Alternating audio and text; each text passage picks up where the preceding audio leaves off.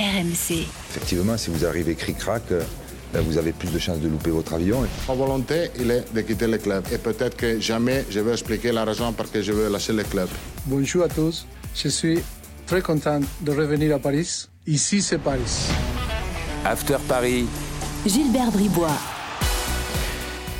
Et oui, c'est le retour de notre podcast After Paris pour une nouvelle saison et un nouveau format, un nouveau podcast. Euh, avant, on avait l'habitude de retrouver l'évaluation le lundi, l'analyse du week-end. Et bien, désormais, on va prendre le temps euh, d'aborder des sujets un peu plus en profondeur avec un, un thème principal chaque semaine, euh, chaque jeudi, puisque nous enregistrons ce podcast le, le jeudi. Sachez-le, hein, quand vous l'écoutez, ça vous permet de recontextualiser euh, nos, euh, euh, nos débats. Ce sera comme ça, donc, euh, toutes les semaines. Pourquoi le jeudi ? Pour euh, un peu plus à l'actu de la Ligue des Champions, euh, évidemment le match face au Paris et face au, à la Juve euh, notamment euh, d'il y a euh, quelques jours. On est donc euh, parti pour euh, une nouvelle saison avec euh, une équipe quasiment inchangée.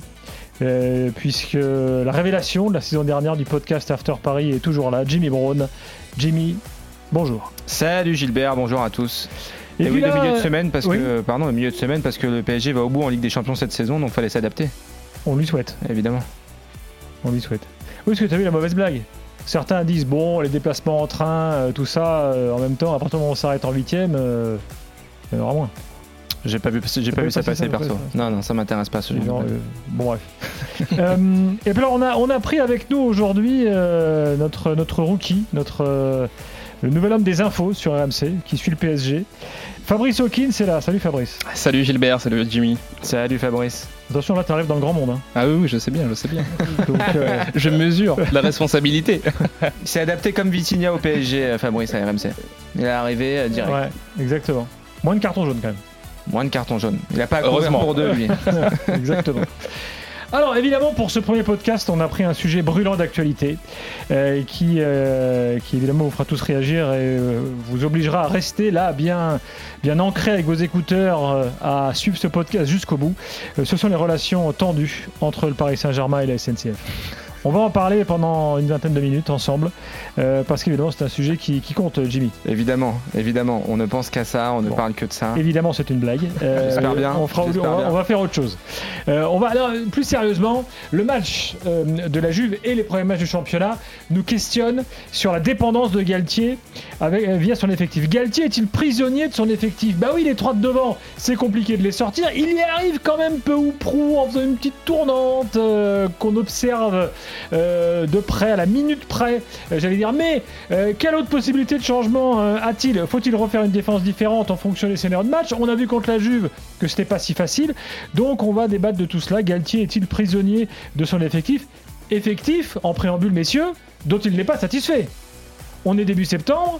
Il n'est pas content du mercato, euh, Galtier. Je confirme. Euh, Fabrice. Non, non, il n'est pas content. Il aurait aimé avoir un défenseur. Il aurait aimé aussi avoir un attaquant dans un premier temps. Ils se sont rabattus finalement sur Carlos Soler. Donc, euh, globalement, c'est vrai qu'il était assez déçu à la fin de, de ce mercato.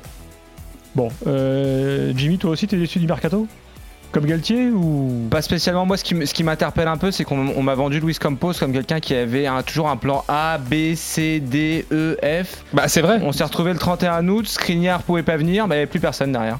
Bah, il n'y a pas eu beaucoup de plans A, en fait, qui ont fonctionné. Hein. C'est, c'est bien le problème. Il y avait Vitinha qui était vraiment en plan numéro un, érigé en priorité absolue un petit peu au milieu du terrain. Et ensuite, derrière, bah, personne n'est arrivé. Devant, c'était pas forcément les, les priorités. On voulait faire Lewandowski, on voulait faire également euh, Marcus Rashford. Ils ne sont pas arrivés. Donc, euh, bah, c'est ce qui donne un petit peu ce mercato euh, un peu raté.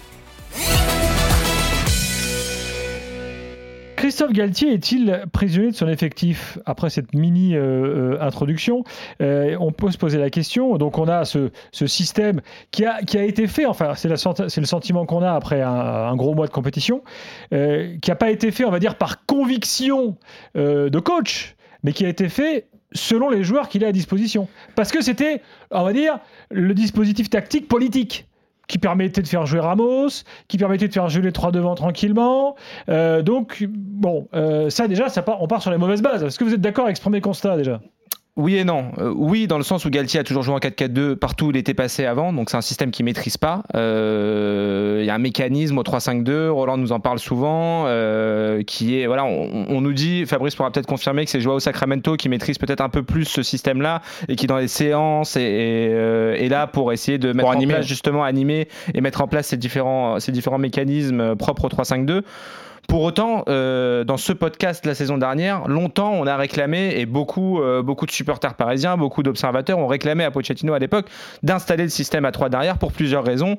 Tu parlais de Sergio Ramos, tu parlais des trois de devant qui permettaient en fait d'éviter d'avoir Neymar et Messi qui collent sur une aile. C'est quand même contre-productif d'avoir des joueurs de ce talent-là et de les mettre euh, collés à la ligne de touche. Il fallait les avoir au cœur du jeu.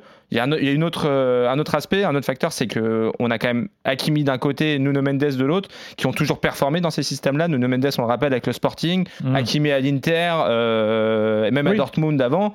Voilà, donc tu, tu peux au donc, moins tu mettre politi- en avant tes points forts. Politique et pragmatique, en fait. Voilà, ce c'est pragmatique. C'est pragmatique de la part de Galtier. Euh, les résultats, pour l'instant, lui donnent raison.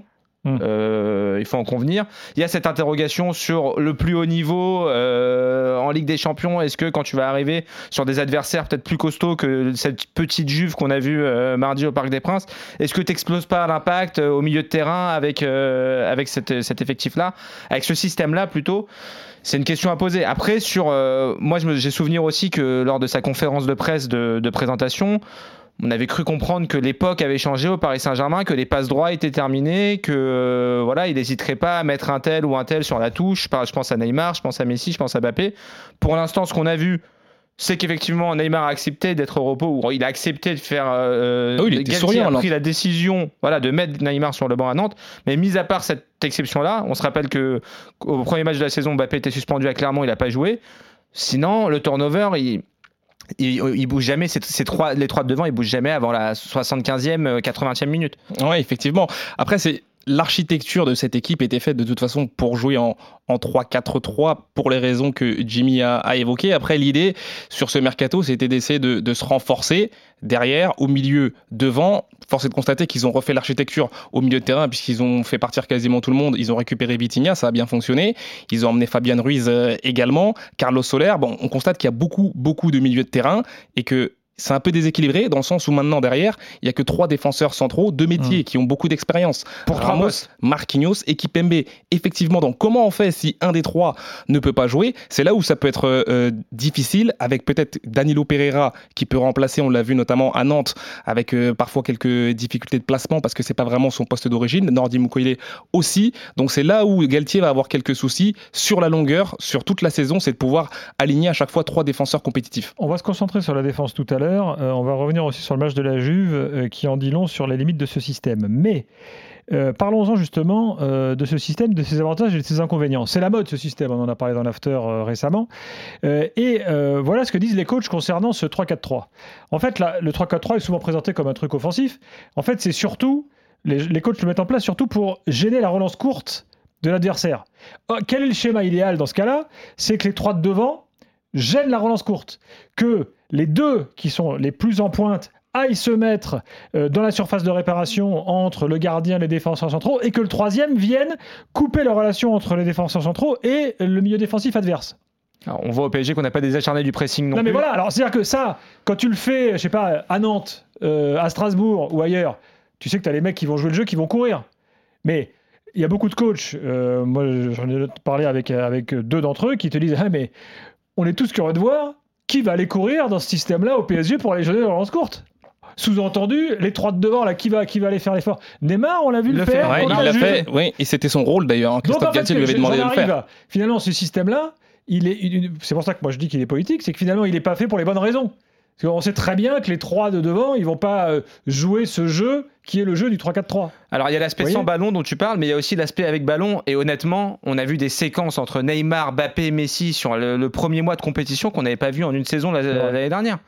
Mais ça, tu les verrais ça... dans un autre système avec les trois sur le terrain. Parce qu'au final, finalement, ça se déstructure et puis ils y vont. Bah oui, mais en fait, t'as quand même les deux, t'as, t'as quand même chaque, sur chaque côté les pistons qui bloquent les couloirs, ce qui fait que euh, mécaniquement, ils sont plus recentrés et tu peux avoir une relation de complicité entre Neymar et Messi que tu n'avais absolument pas la saison dernière. Tu vois des, tu vois des enchaînements qui sont quand même, enfin, moi, on, c'est redevenu agréable de regarder le Paris Saint-Germain en Ligue un. On avait perdu ce, ce, ce plaisir-là de chaque semaine regarder. On, c'était, c'était devenu limite une punition. Là, tous les matchs, il y a quelques... alors Monaco, c'était peut-être un, voilà, un peu plus, un peu, un peu plus compliqué parce que justement, Monaco, Monaco avait fait le choix travaillé. d'aller presser. De... Ah, Monaco a fait un très bon match. Oui, Monaco avait fait un très bon match au parc, ouais. mais euh, mais tu vois quand même, euh, voilà, techniquement, c'est, c'est, un, c'est un jeu léché qui est quand même agréable et surtout où euh, au milieu de terrain, t'as une paire Verratti, Vitinha qui prend une importance prépondérante dans la construction des actions. T'as deux joueurs, enfin t'as quelqu'un à côté de Verratti qui est à l'aise avec le ballon. On a toujours l'impression au P S G qu'à côté de Verratti ça, ça, ça brûle, le, le ballon brûlait les pieds de, du joueur qui était à côté de lui, que ce soit euh, Gay qui avait d'autres qualités, que ce soit Herrera pour qui c'était, voilà, c'était compliqué. Là avec Vitinha quand même c'est, c'est un régal d'avoir un deuxième milieu de terrain qui a pas peur balle au pied, quoi, qui, qui sait prendre ses responsabilités, qui se cache pas, qui sait, euh, qui sait distribuer le jeu. Mais voilà, t'as des inconvénients, euh, comme tu dis, euh, c'est, c'est pas des acharnés du pressing. Dès que tu tombes sur une équipe qui te rentre un peu de, dedans sur l'impact physique et qui a le courage de jouer plus haut, exactement, ça, ça devient plus compliqué. Voilà. Et puis il y a aussi, moi je me questionne, on, on y reviendra sur la défense aussi, le, sur les aspects individuels.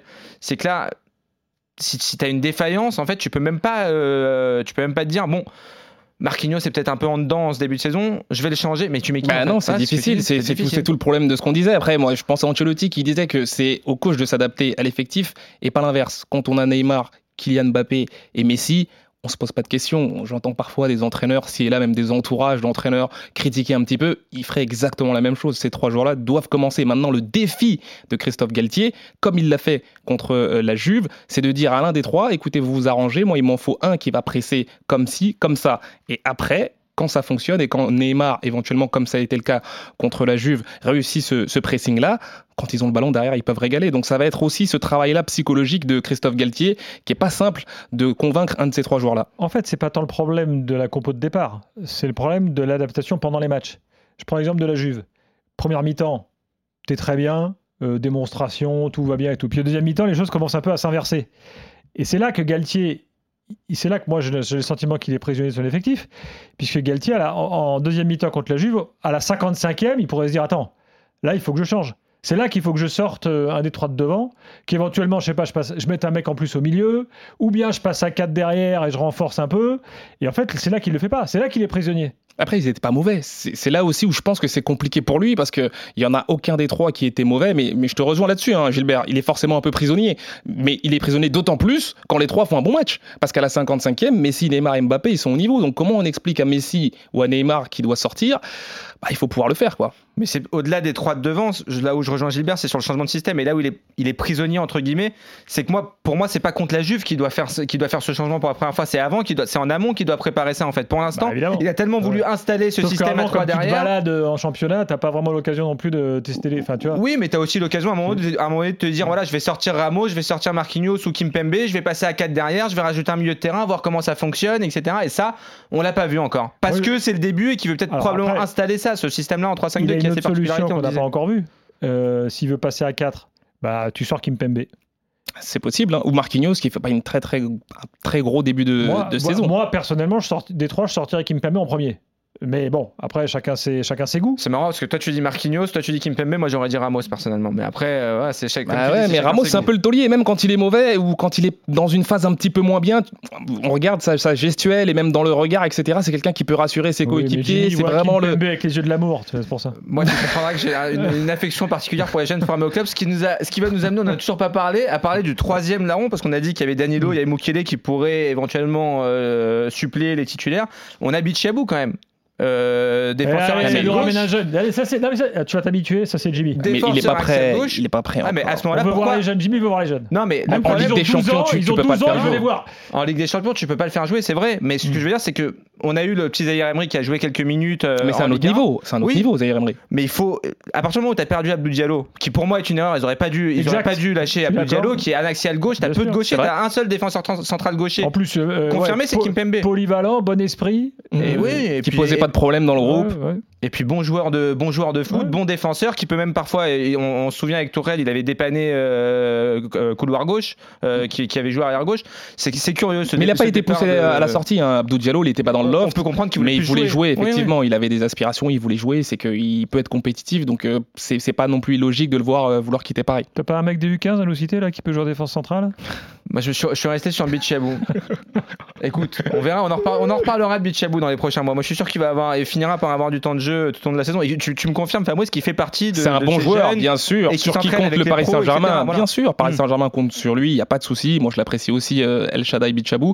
Mais sur ses rentrées euh, en, en Ligue un, il a joué quelques minutes. On l'a vu parfois un petit peu fébrile. Il n'a pas encore su, suffisamment de voilà, la, la carapace n'est pas suffisamment dure encore, je pense, pour assumer des matchs de Ligue des Champions où il devrait rentrer. Tu parlais de Warren Zaïre-Emery au milieu du terrain, il est plus jeune mais il dégage tellement plus de maturité que lui, ça me gênerait pas de le voir jouer quelques minutes par là, par-ci par-là. Je mais t'invite bon. à revoir la partition de Zaïre-Emery en Youth League cette semaine là, avec un but de folie. C'est encore baladé. Quand t'es bon en Youth League, quand des parfois des gamins qui font entre un mètre vingt et un mètre soixante en fonction de l'évolution de chaque. Mais c'est vrai, tu peux pas. C'est, c'est... Ils sont grands aujourd'hui, U dix-neuf, hein, Gilbert. Mais, non, mais... mais à l'inverse de Bitshiabu, c'est, c'est pas un gabarit. Le développement des adolescents n'est pas le même selon les individus. C'est vrai. Enfin, je.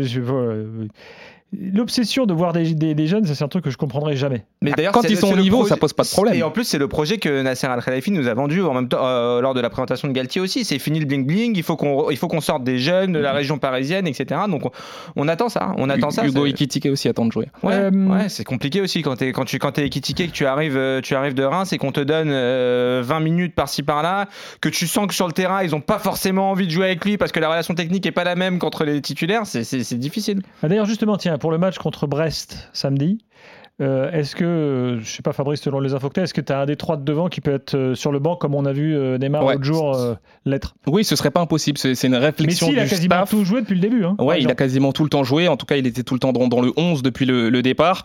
Euh, Neymar, on le disait, a soufflé contre, contre Nantes. Est-ce que Kylian Mbappé ou Messi peuvent souffler ? Je pense plutôt à Messi d'ailleurs contre euh, Brest. C'est pas une possibilité à, à écarter complètement dans la rotation en plus, avec euh, Hugo Ekitike qui pourrait avoir plus de temps de jeu. C'est ça aussi qui lui était promis. Euh, Pas quand il boudait, mais c'est vrai qu'au début de la saison, il a bien compris qu'il n'allait pas énormément jouer. On lui a dit, t'inquiète pas, ça va s'enchaîner dans pas très longtemps, t'auras aussi du temps de jeu. Donc, euh, sachant qu'en plus, ils vont aller en Israël euh, mercredi, ça m'étonnerait pas ouais, de voir euh, Messi soit euh, démarrer sur le banc, soit sortir beaucoup plus tôt dans le match. Alors, le problème des Ekitike, c'est que t'as aussi Sarabia qui, en général, est le, le premier à rentrer. Quand t'as un des trois de devant qui est pas là, c'est souvent Sarabia qui est. Bien sûr, qui est et maintenant, t'as Soler. Et maintenant, t'as Soler ouais. aussi qui est censé être le remplaçant poste pour poste de Lionel Messi. De Lionel Messi ouais. Ouais. Donc en fait, il est, c'est, oui, voilà, il est prisonnier d'un effectif, euh, Galtier, qui pourtant reste malgré tout assez conséquent, sauf en défense centrale. Et assez qualitatif. Euh... Et assez qualitatif peut-être pas si équilibré que ça quand même, parce que le nombre de milieux de terrain qu'il y a, encore une fois, si ce système est conservé, je me demande où vont jouer les Fabian Ruiz, les Renato Sanchez, euh, Carlos Soler. Je me demande comment ils vont pouvoir jouer avec euh, euh, Verratti qui est excellent, avec Vitinha qui est excellent, qui peuvent jouer quasiment tout le temps quatre-vingt-dix minutes, ça va être compliqué. Mais le, le, le luxe que tu as avec le recrutement qu'a fait, euh, qu'a fait Campos, j'ai commencé par le, le tacler un petit peu en, en début de podcast, mais quand même, il y avait un problème au P S G, c'est que tu perdais Verratti au milieu de terrain, t'avais, tu sais que tu n'avais plus un joueur, de, un joueur de ballon, entre guillemets, pour pouvoir le remplacer là, avec Vitinha, tu l'as, tu as des profils différents, en fait, tu as une paire titulaire, c'est Verratti-Vitinha, et t'as, la volonté de base, c'était de construire deux effectifs, deux équipes de niveau, euh, de niveau équivalent, deux onze de niveau équivalent. Évidemment, en défense, ils n'ont pas réussi à le faire. Au milieu de terrain, tu as une paire titulaire, c'est Verratti-Vitinha, tu as derrière Fabian Ruiz, qui est un super joueur de foot, j'espère qu'on va être amené à le voir euh, prochainement, ouais. et Renato Sanchez, qui lui, par contre, doit s'adapter à ce système dans lequel il a jamais été super à l'aise. C'est, c'est plus un joueur de, euh, qui joue à trois au milieu, qui parfois avec Lille jouait même carrément sur le côté. Donc voilà, il y a plus d'interrogations sur le, le, le, le peu de matchs qu'on a vu pour l'instant de Renato Sanchez, sur sa capacité d'adaptation à ce système justement. Tu disais tout à l'heure Ekitike et, Ekitike et Sarabia. Bon, c'est quand même pas les mêmes, les mêmes, les mêmes postes. Enfin, Ekitike, c'est quand même plus avant-centre. Ouais, mais Sarabia, et maintenant, il Sarabia, était utilisé comme ouais, ça au Sporting dans son prêt. Ouais, ouais. Tu sais qu'il a fait une super saison au Sporting mmh, la saison mmh, dernière. Mais euh... il est utilisé comme ça maintenant. Mais d'ailleurs, Jimmy, tu disais, l'idée, c'est d'avoir deux équipes équivalentes. Sauf que... Au milieu du terrain, ok. Derrière, non. Et devant, non, non plus. Parce ah, que Messi, que tu, passer des trois, oui, tu, tu passes de Messi, Mbappé à Neymar, euh, à Ekitike, euh, Soler et Sarabia. Donc, c'est pas tout à fait pareil non plus. C'est sûr. Messieurs, voilà pour ce premier débat de l'année euh, et ce premier podcast. Euh, évidemment, on se retrouve dès jeudi prochain après le match euh, donc euh, face au, au Maccabi Haïfa. Qui rappellera euh, de très bons souvenirs aux supporters parisiens. Exactement. D'ailleurs, je précise que Nico Villas prépare un After Galaxy exactement sur ce sujet. Donc, euh, si vous avez téléchargé le podcast After Paris, téléchargez le podcast After Galaxy. Il est totalement complémentaire. Et puis, euh, jeudi prochain, euh, Fabrice laissera sa place à Daniel Riolo. Puisque quand Daniel rentre, euh, normalement... Il faut céder euh, sa place. Je l'ai chauffé. Voilà. Les autres doivent s'enlever. C'est, ça, c'est, c'est je suis un peu le Hugo, tu vois, je suis un peu le Hugo Ekitike de ce podcast. Non, on a, ça a été le Fabian Ruiz, tu vois, de niveau équivalent. C'est ça la force de Fabrice. très bien. Là, tu l'as bien enflammé. Allez, à la semaine prochaine dans le salut, podcast salut. After Paris. Bye bye. bye, bye. R M C After Paris.